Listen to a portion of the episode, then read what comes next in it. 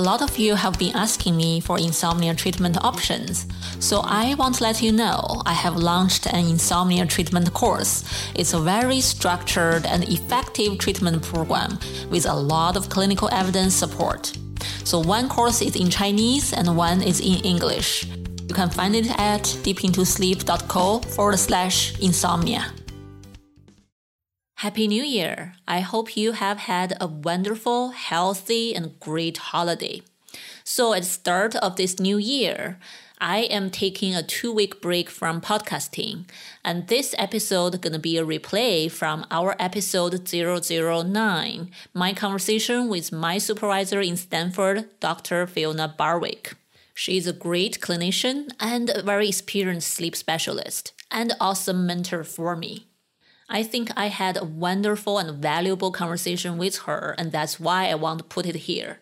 She talked about some common sleep myths, some really common misunderstandings about sleep that are really behind a lot of sleep problems. If you enjoy this replay, please feel free to leave me a message on our website at deepintosleep.co. Let me know. Let's dive in. Hi, Dr. Barwick. Welcome to the show. I'm very happy to be able to talk to you outside of your office in Stanford. Thank you very much for inviting me, Sean. Uh, it is a pleasure to be chatting with you about sleep, one of my favorite topics.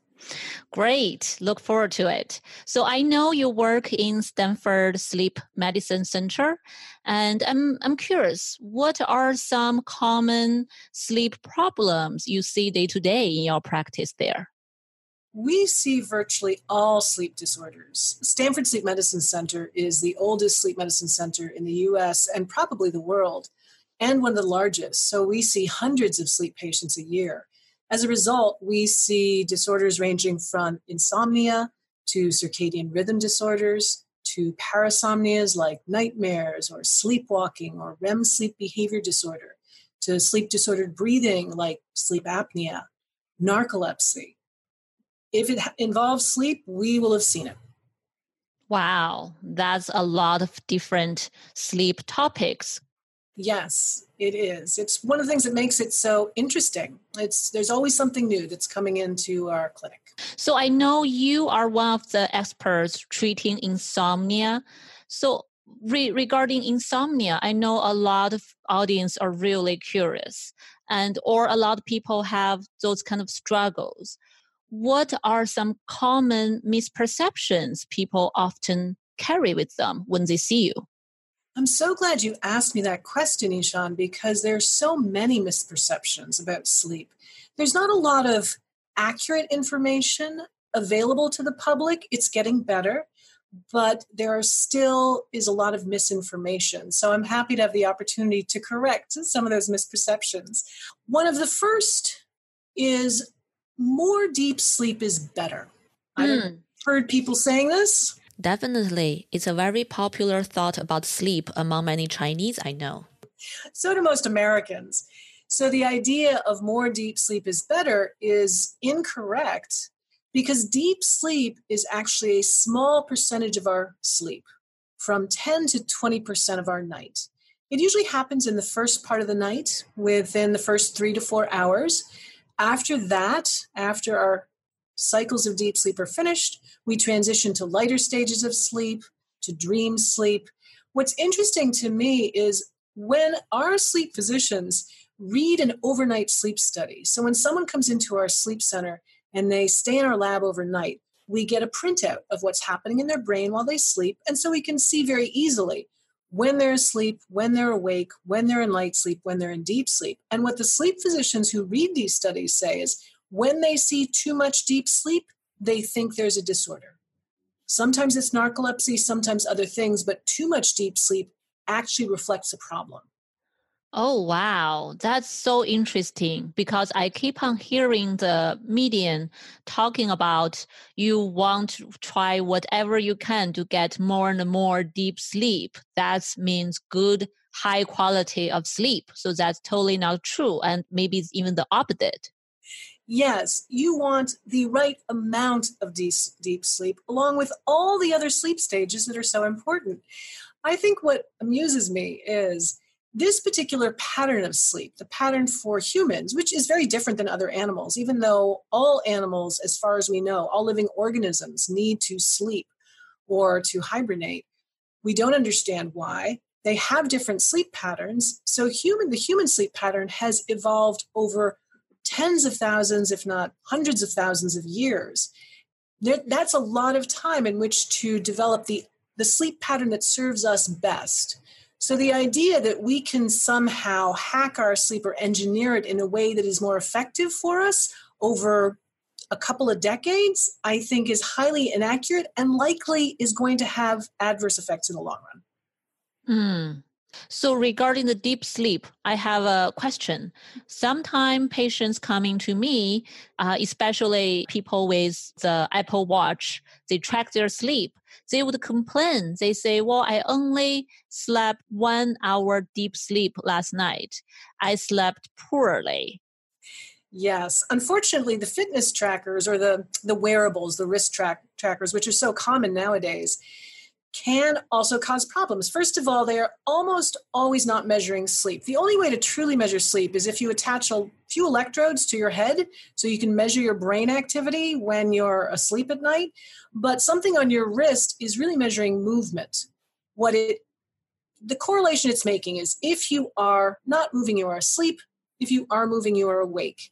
It's pretty easy to see some problems with this. I imagine some people have been lying in bed watching a movie very still, well, that would be recorded as sleep.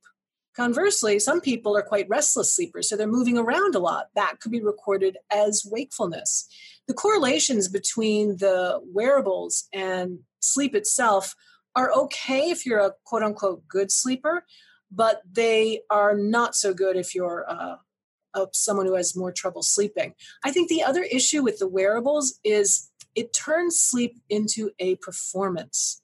And sleep is not a performance. When sleep is working well, we don't think about it. It just happens. We go through our day, we go through our evening, eventually we get ready for bed, we get into bed, and at some point, sleep unfolds. When you turn it into a performance, you actually start putting in effort to try to sleep, and effort is directly opposed to sleep. It simply gets you more activated.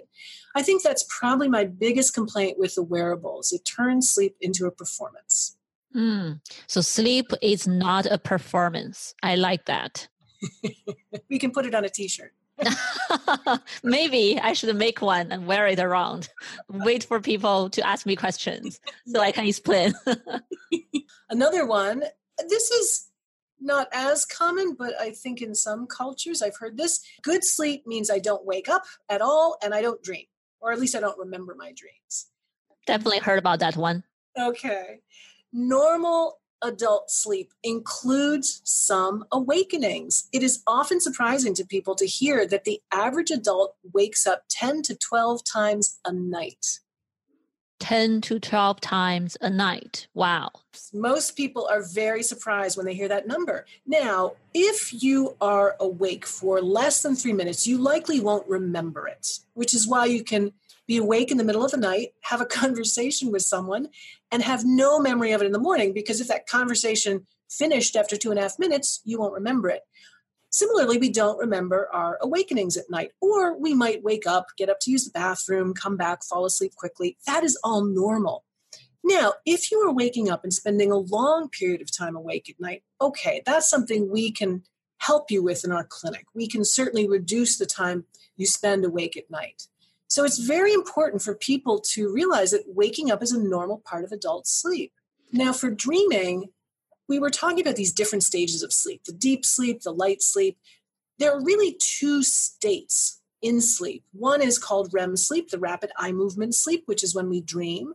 And the other, ironically, is called non REM sleep. I say ironically because REM sleep is a relatively small percentage of our night compared to non REM sleep. It's about 20% plus or minus two. Um, non REM sleep, therefore, is the remaining 80%. So non REM sleep implies that it's sort of less significant than REM sleep. The only reason REM sleep has primacy is because it was discovered first. so oh, I see. They called it the rapid eye movement sleep because, of course, when we dream, our eyes move back and forth rapidly. And that was the first sign they indicated there was something else going on with sleep. So there are some people who believe, well, there's some people who believe that, that they don't dream at all.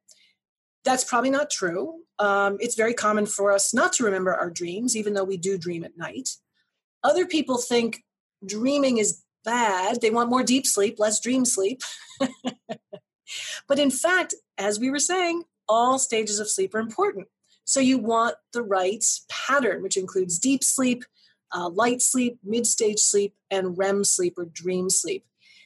I think what's especially interesting is we don't understand the purpose of these different stages of sleep.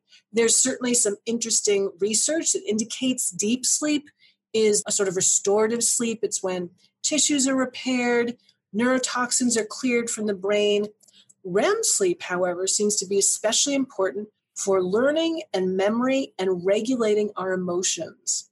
So if you are getting not if you're not getting REM sleep, if you're not dreaming, then you might find that you're a little more easily overwhelmed during the day.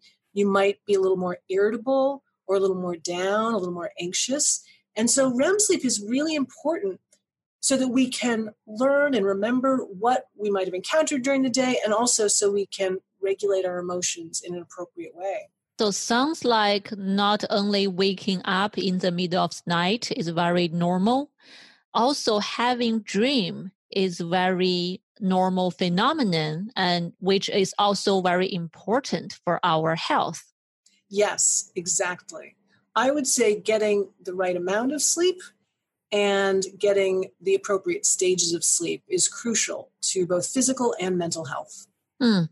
Yeah, so regarding dream, I have a little bit more questions. I hear people and friends often ask me. So when they wake up, they use whether they can remember their dream or not to judge how they slept the night before, including some of the myths that, oh, if I remember my dream, maybe I did not sleep well, I possibly had too many dreams. Well, unfortunately, we are not very reliable reporters of our own sleep. And this is especially true of dreaming. When you think about dreams, they often combine strange content, bizarre experiences. Our sense of time is totally off. It can feel like weeks are passing in a dream, and yet it happens in a night. So if we wake up thinking we're remembering our dreams, thinking that they took up most of our night, that is almost certainly not accurate. So I don't think people should get too caught up trying to figure out how they slept or what was going on when they slept or using their wearables to, to indicate what was happening because most of that is going to be misleading and it has the potential to actually increase worry about sleep. I see.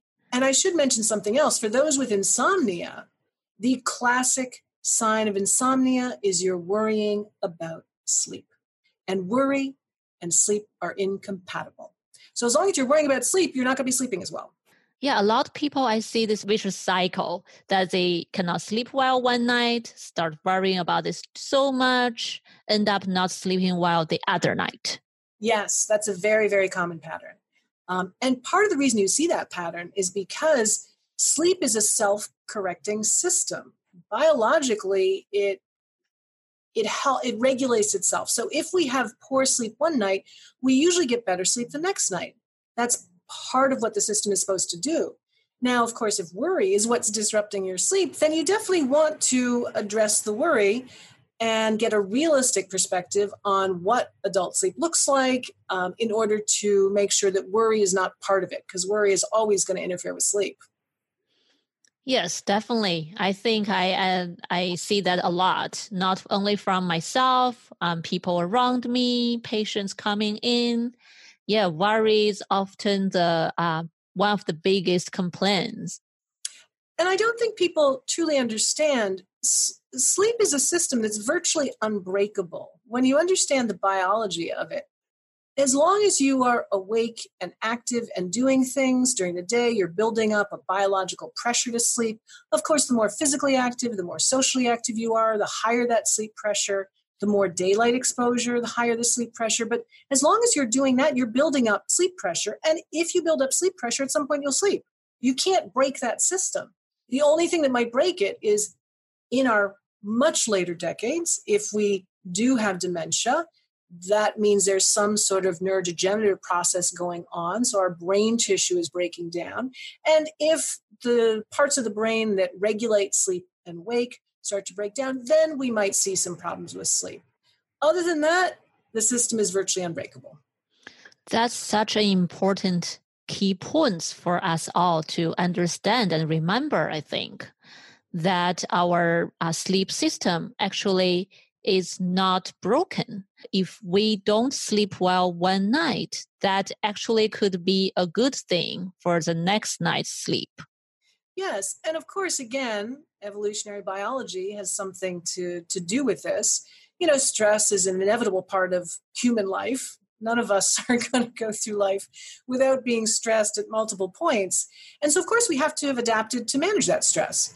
There are going to be times when we need to be up. Evolutionarily speaking, if we were short on food, we couldn't find food, or were being hunted by a predator, we might need to stay awake longer. And if we weren't adapted to do that, we would not have survived. So, of course, we're designed to manage after a night of poor sleep. The system, again, when we're able to sleep, corrects for that. What you don't want happening in the past, we might have short, been shorted sleep because there was some sort of threat to our life. Nowadays, what happens more often is people it's almost a self perceived threat. We'll talk about this a little later with one of the other myths. That's great information. So now let's talk about the morning. Oh, Classic, oh, their morning myth. Classic myth. I should feel refreshed when I wake up in the morning. oh yes, definitely that one. Even myself think about that all the time and people keep on talking about it. Oh, when I wake up, I feel so bad. Oh, I slept so poorly just because my eyes are not so opened up immediately and shiny in the morning. yes. So this is not true. Uh, it is not always the case that we will wake up feeling refreshed because in part of this sleep inertia. Sleep inertia is a transition state between sleep and wakefulness, during which we often feel groggy, heavy lidded, tired eyed, like maybe we could roll over and go back to sleep. It actually doesn't mean anything about our sleep or the quality of our sleep. It passes once you get up. It can take anywhere from 30 minutes up to two hours, and that is for normal sleepers. And sleep inertia is prolonged if you lie in bed. So, the best thing to do in the morning, regardless of how you feel, is get up. The sleep inertia will pass more quickly. You will feel better more quickly, alert more quickly. Um, the worst thing to do is hit the snooze button because that's just going to prolong prolong the unpleasantness. Oops, I think I've been doing uh, the wrong thing a lot. I think you're far from the only person who's guilty of that. um, you know, another big myth and this is ubiquitous nowadays. If I check my phone or use my laptop before bedtime, that's not going to really affect my sleep. I don't have any trouble falling asleep, so it's fine. In fact, it's not for a variety of reasons. Uh, first, the light from your device. I think a lot of people nowadays are becoming more aware of this blue light. So, screens emit blue light, and blue light is the particular frequency of light that gets transmitted through our eye and our retina to our master pacemaker, what's called the suprachiasmatic nucleus. And that blue light tells that pacemaker it's time for us to be awake. And so the pacemaker is then going to communicate okay, let's suppress the melatonin, let's wake this person up. That's what happens when you are hitting your eyeballs with a lot of blue light at bedtime. And the filters that people use are not, they don't filter out all the blue light. So, blue light can actually suppress and delay melatonin, which is our main sleep inducing hormone. This is compounded by the fact that we actually don't get a lot of daylight exposure anymore. You know, a lot of us are in an office, not necessarily near a window, on our screens all day, not getting outside. And then, of course, coming home and spending more time on screens, whether it's phone or tablet or laptop or TV. So if, true. Yeah. And if you think about it, we evolved in an environment where we got lots of light during the day and virtually no light at night. and now we're in an environment where we get we get virtually no light during the day and then lots of light at night. So we are in what I call a state of evolutionary mismatch. This is not healthy. We need, in order to maintain healthy sleep, what we need to do is try as much as we can to recreate the environment in which we evolved. So daylight exposure and then limit screen time at night if you do get more daylight exposure, interestingly, the screen light may have less of an impact on your circadian system, that pacemaker that I mentioned. So, so the light is the first problem. The second problem is the content. The content that comes to, through our devices is both a reward, so you get a dopamine hit when you get that tweet or that uh, email or that Facebook posting, but it, they are also a threat because the messages that come through our social media and our devices are not always positive. And of course, when we're threatened, there's a cortisol spike. So both the dopamine and the cortisol actually wake us up. They help us feel more alert, which is not what you want to be doing right before you're heading to bed. So you really want to be careful about when you use your devices because if you do use them too close to bedtime, that can interfere with sleep. And even if you don't have trouble falling asleep, if you happen to wake up at night, which is, of course, not uncommon for adults, and you haven't allowed yourself to de stress and disengage from your day, you might be awake for a while at night as a result. Wow, hold on. Uh, that part I haven't thought about. So I always think, you know, if you have insomnia, sure, you want to try whatever you can, have good sleep habit. So try to block all the blue lights a while before bedtime or at night in general. But I always think if people's sleep is normal, totally okay, no complaints, they can use blue light as much as they want, however they want sounds like it's not true. No, it's really not true. And of course, when we're younger, um, we probably are able to overcome that, the effects of the blue light a little more easily, just as we're able to overcome a lot of things more easily when we're younger. We're just generally more resilient to things. But it is not a good habit to get into. And I'm really struck when I see patients we always recommend that people put away their devices in the hour before bedtime because in that hour or two before bedtime is when your melatonin levels start to rise naturally. And so you don't want to inadvertently inhibit the the increase in melatonin because that's what helps you feel sleepy. So we always tell people put away your devices an hour before bedtime. You've been using them the entire day, most of the evening, so an hour is not going to kill you. But I cannot tell you how many people will look at me in total confusion or concern and say, But what am I going to do? exactly. I see people coming to me for treatment for insomnia. They would say, Well, I'm waiting for you to tell me stop using my phone, my computer. I plan to tell you no, absolutely not. now, having said that, there are some situations, you know, if someone is not watching a lot of TV, not spending a lot of time on devices, and they have this these favorite sitcoms or sort of light, funny shows that really help them relax, okay. But you certainly don't want to be on your screens doing work related activities, productive activities, bill paying. That's just going to stress you out. The light will alert you, and then you're not going to have a restful night. Yeah, and I think talking about that remind me, I think figuring out your own stressors is quite important, right? Because I know some people get even triggered or get more stressed out when they read a political news at night. Exactly. Again, I unfortunately we're going through a particularly challenging time politically in the US and I cannot tell you how many patients come in and they are watching the news at night and getting activated. And so, literally, we have to establish a news free zone. So, in the hour or two before bedtime, you will not watch the news. I will tell people that. Wow. So, yeah, you and I think you put your finger on a key point here, which is you have to know what stresses you out because we're all individual. So, what stresses you out might not stress me out, or vice versa. So, you have to know yourself and what gets you worried or anxious. And that's what you want to avoid in that hour or two before bedtime. Right. That's so true. Totally agree.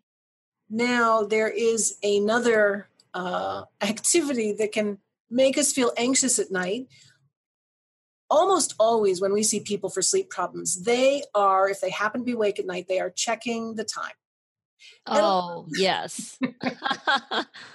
Are you guilty of that too?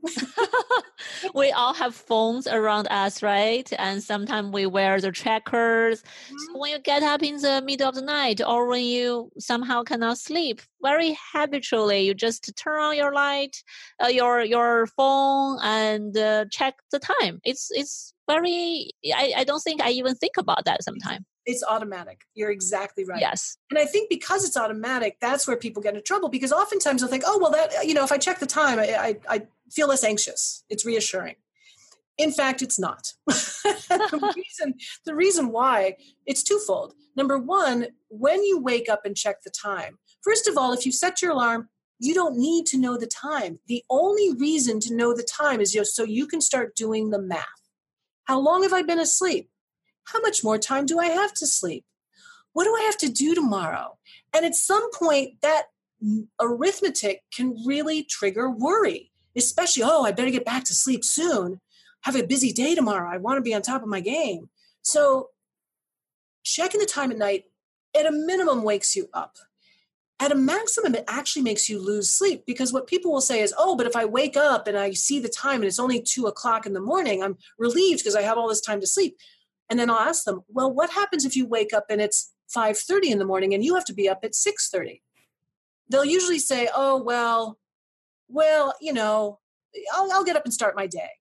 Yes, that's exactly right. Because you just psyched yourself out of a potential extra 45 minutes of sleep. If you did not know what time it was, you might be able to go back to sleep more easily. So, checking the time at night is not helpful for sleep. We always tell people just set your alarm for the time you need to get up in the morning, even if you don't have to be up for something and don't check the time if you're awake at night if you're if you're really struggling with it and people really do. For some people it's very easy not to check the time but for a lot of people it is not easy. So we tell people if you're really struggling then put the clock or your phone in a drawer under the bed across the room or outside the room wow. together. People nowadays really need to do so much to avoid using the phone or checking the time huh Yes, as you said, it is so automatic. You don't even think about it. It just happens. right. It's so interesting. Sometimes we do certain things without talking about that, being aware of it. We just not realizing we are doing that. Actually, we are doing that impact ourselves back in a way. Mm-hmm. Yes, yes, exactly. We're not helping ourselves. We're actually hurting ourselves, and we don't even know it. Hmm. How about those people wearing the trackers? Do you just let them take it off? We usually encourage people to take off their sleep tracker. Um, again, because it can promote sleep as a performance, which actually hurts sleep. Um, and also because, you know, I mentioned that pacemaker, that suprachiasmatic nucleus, that's like our own internal clock. We actually have a sense of what time it is we don't necessarily need a, a tracker to tell us. And so if people are using the tracker to sort of tell them what's going on with their sleep, not only is that not necessarily an accurate picture, but they don't even really need it to know the time. Right. Feels like when people have the tra- tracker, they not only ignore their own biological signal, they also misinterpret the data from the tracker. Yes, yes, exactly right. And that's what gets people in trouble. Because the tracker, again, as we talked early about earlier, is not measuring sleep, it's measuring movement or the absence of movement, which is not um, the best correlation with sleep. And so it can really give them an inaccurate picture. And once again, my concern is either it's going to promote sleep as a performance or it's going to um, increase worry about sleep. Yeah, and also, for example, if people read from the tracker, first the tracker already not accurate, and then when they read it, they say, "Well, I only had like one hour or one and a half hour deep sleep, and that amount of uh, uh, REM sleep. Well, that means what, what, what." But based on what you talk about, if the deep sleep is uh, those many percentage, and 10 to 20% or REM sleep 20% ish, then actually that data may look normal to an expert like you. Yes, yes, that would look perfectly normal. that if I saw that, I'd be like, okay, healthy adult sleep. It's fine. Huh. Wow. Because I could not even remember how many people has come to me, uh, including friends and family, showing me that data, trying to figure out whether it's bad sleep. yes, that is just not something you want to get caught up in. that is not a helpful habit to have. So I encourage everyone who's listening to your podcast to give it up. well, those companies are going to be very unhappy with it. That's true. Fortunately, I'm not getting paid by any of these companies, so I. um, but yeah, if you're using a tracker for increasing your level of physical activity or other things, great. But for tracking sleep and telling you in the morning how you slept, not a good idea.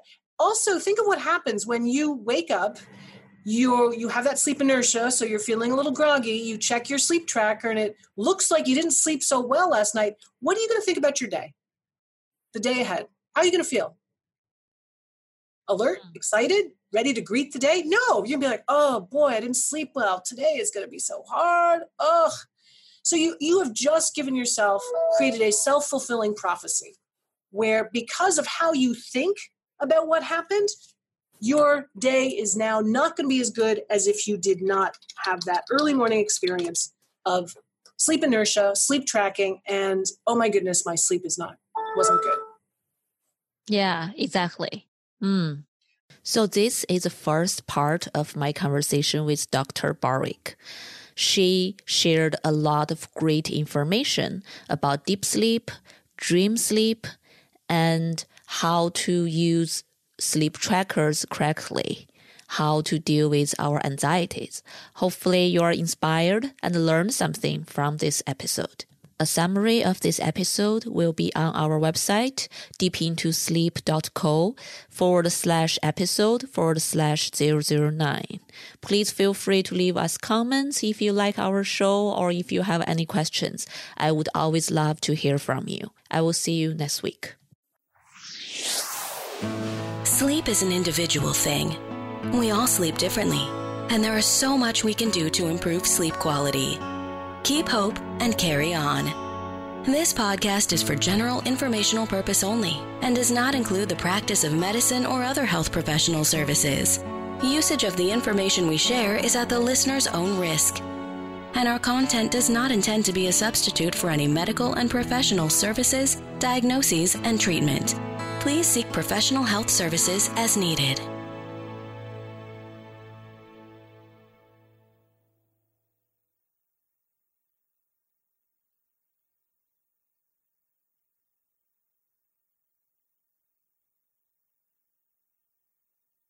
Are you suffering from insomnia?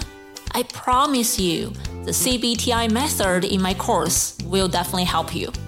Even if several nights of better sleep that would be a world changing experience for you.